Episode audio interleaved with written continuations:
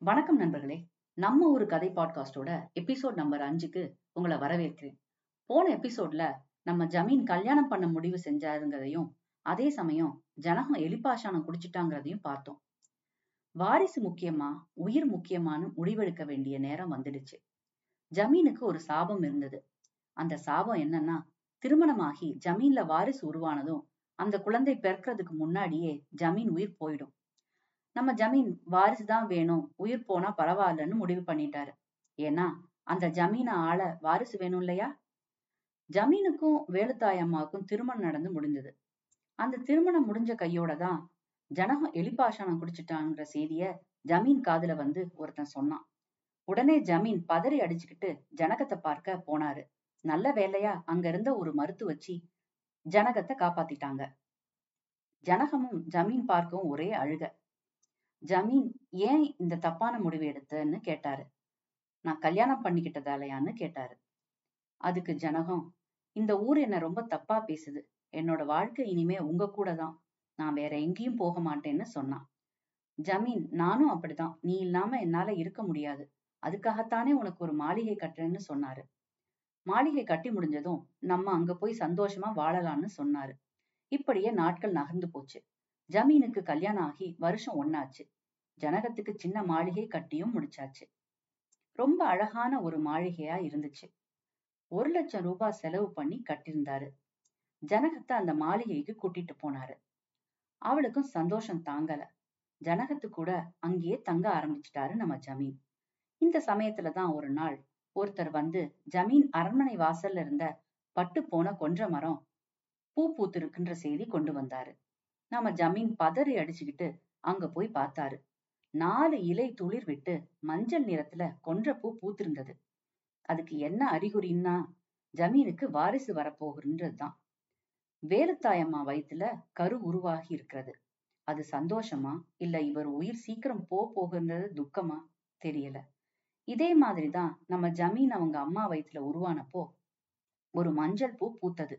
அவர் பிறந்து இந்த பூமிக்கு வர்றதுக்கு முன்னாடி அவங்க அப்பா இறந்து போயிட்டாரு. ஜமீனுக்கு அந்த பூவை பார்க்கவும் பழியஞ்சித்தன் கொடுத்த சாபம் தான் மனசுக்கு வந்தது. அந்த சாபம் சாதாரணமான சாபம் இல்லைங்க. ஆலகால விஷத்தை துவைத்து எடுத்து கூர்முனை கட்டி பறந்து அடிச்சு அம்பு உச்சி மண்டைய பொழந்து பழியஞ்சித்தன் காவு வாங்கினதால அவன் கொடுத்த சாபம். சாபத்தோட பூர்வீகம் என்னன்னு நீங்களும் தெரிஞ்சுக்க வேணாமா? கொஞ்ச மரத்தை பார்த்தது ஜமீன்தார் ஜமீன்தார் ஏன் பயப்படுறாரு? கல்யாணம்னு பேச்சு எடுக்கும் போதெல்லாம் ஏன் பதறாரு? வாரிசு உருவான சந்தோஷப்பட வேண்டிய ஜமீன்தார் ஏன் இப்படி நடுங்குறாரு? ஒரு நாற்பது ஐம்பது வருஷத்துக்கு முன்னாடி போனோம்னா வேலப்ப நாயக்கர்னு ஒரு ஜமீன் இருந்தாரு.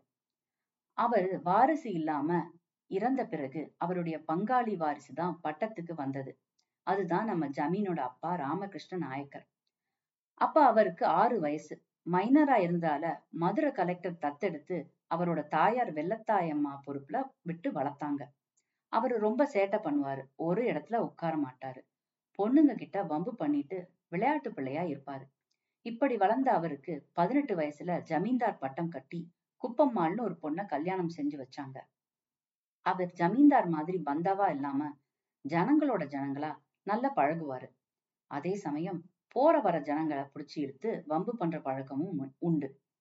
இப்படிதான் ஒரு தடவை வேலப்பர் கோயில் பங்குனி திருவிழா நடக்கிற சமயம் குதிரை மேல உட்கார்ந்துகிட்டு வரவன் போறவன்கிட்ட எல்லாம் வம்பு இழுத்துக்கிட்டு இருந்தாரு. அப்போ ஒருத்தனை கூப்பிட்டு ஒரு பூசணிக்காய கொடுத்து இதற்குள்ள எத்தனை விதை இருக்குன்னு சொல்லுன்னு கேட்டாரு. யாராலும் அதுக்கு பதில் சொல்ல முடியாது இல்லையா?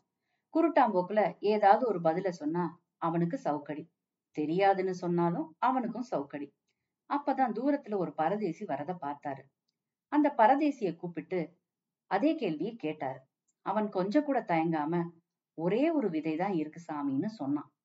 தப்பா சொன்னா என்ன தண்டனைன்னு தெரியுமா? அப்படின்னு மிரட்டினாரு.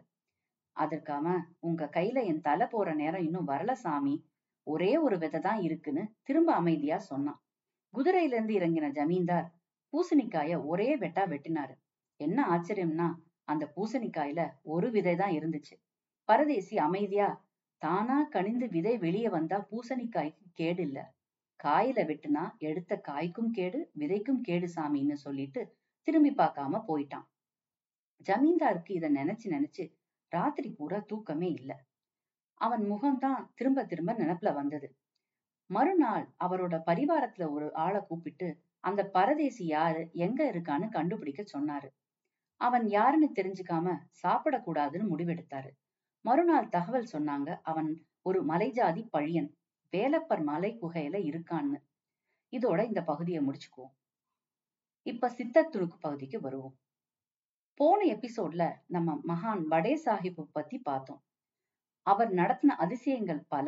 அதுல ஒரு ஆச்சரியமான சம்பவத்தை நான் இந்த சித்தத்துணுக்கு பகுதியில உங்களோட பகிர்ந்துக்க போறேன். இதுவும் ஒரு ஜமீனை பத்தினது தான் மண்டகப்பட்டுன்னு ஒரு கிராமம். அதுல கோவிந்தன் ரெட்டியார்னு ஒரு ஜமீன் வாழ்ந்துட்டு இருந்தாரு. அவர் மகானோட பெருமை எல்லாம் கேள்விப்பட்டு அவர் மேல ரொம்ப அன்பும் மரியாதையும் வைத்திருந்தார். ஒரு சமயம் இந்த ரெட்டியார் வீட்டுல மகான் வடே சாஹிப்பு தங்கியிருந்தார். ரெட்டியார் குடும்பத்துல தங்களோட குறைகள் விருப்பங்கள் கவலைகள் எல்லாத்தையும் மகான் கூட பகிர்ந்துக்கிற வழக்கம் உண்டு. ஆனா நம்ம மகான் எப்பவும் மௌனத்துலதான் இருப்பாரு. ஒரு நாள் இரவு ஒரு மணி ஆயிடுச்சு. எல்லோரும் தூங்க போயிட்டாங்க. படே சாஹிப்பு மகானுக்கு தூக்கம் வரல. அவர் தூங்காம தூங்கும் யோக நித்திரையில ஆனந்தமா இருந்தாரு. இரவு ரெண்டு முப்பது இருக்கும். அப்போ சில திருடர்கள் கோவிந்தன் ரெட்டியார் வீட்டுக்கு வந்து நெல் மூட்டைகளை தூக்கிட்டு போயிட்டாங்க. அவங்க கொஞ்ச தூரம் போனதும் அப்புறம் ஒரு மரத்தடியில நம்ம மகான் நிக்கிறத பார்த்தாங்க. அவர் கண்ணுல படக்கூடாதுன்னு குறுக்கு சந்து வழியா போனாங்க. என்ன ஆச்சரியம்னா அந்த சந்துலையும் அவங்க முன்னால மகான் நின்னுட்டு இருந்தாரு. அப்படி ஒன்னு ரெண்டு இடத்துல மட்டும் இல்லங்க பல இடத்துல அவரோட உருவம் அங்கும் இங்குமா தெரிஞ்சது. பாக்குற இடமெல்லாம் சாமிய பார்த்து பதறி போனாங்க திருடர்கள். சுவாமி அவர்களை கருணையோடு பார்த்தாங்க. அந்த பார்வையில கனல் தெரியல கருணை தான் தெரிஞ்சது. அடக்குமுறை தெரியல அரவணைப்பு தான் தெரிஞ்சது. திருடர்கள் மனம் மாறி எடுத்து சென்ற நெல் மூட்டைகளை அந்த இடத்திலேயே விட்டுட்டு சுவாமிகளை வணங்கி விட்டு விடை பெற்றாங்க. ஒரு வார்த்தை கூட பேசாம பார்வை மூலமாவே சாய்பு திருடர்களை ஆட்கொண்டார். மனம் மாறிய திருடர்கள் தங்கள் செயலுக்கு வருந்தினார்கள். அன்றிலிருந்து திருட்டு தொழிலையே விட்டுட்டாங்க. உழைச்சி சம்பாதிக்க ஆரம்பிச்சாங்க. அவர்களே இந்த தகவலை ரெட்டியாருக்கும் தெரிவிச்சாங்க. மகானின் சீடர்களாக மாறி அவரது வழிகாட்டல்ல அமைதியான வாழ்க்கையை நடத்தினார்கள்.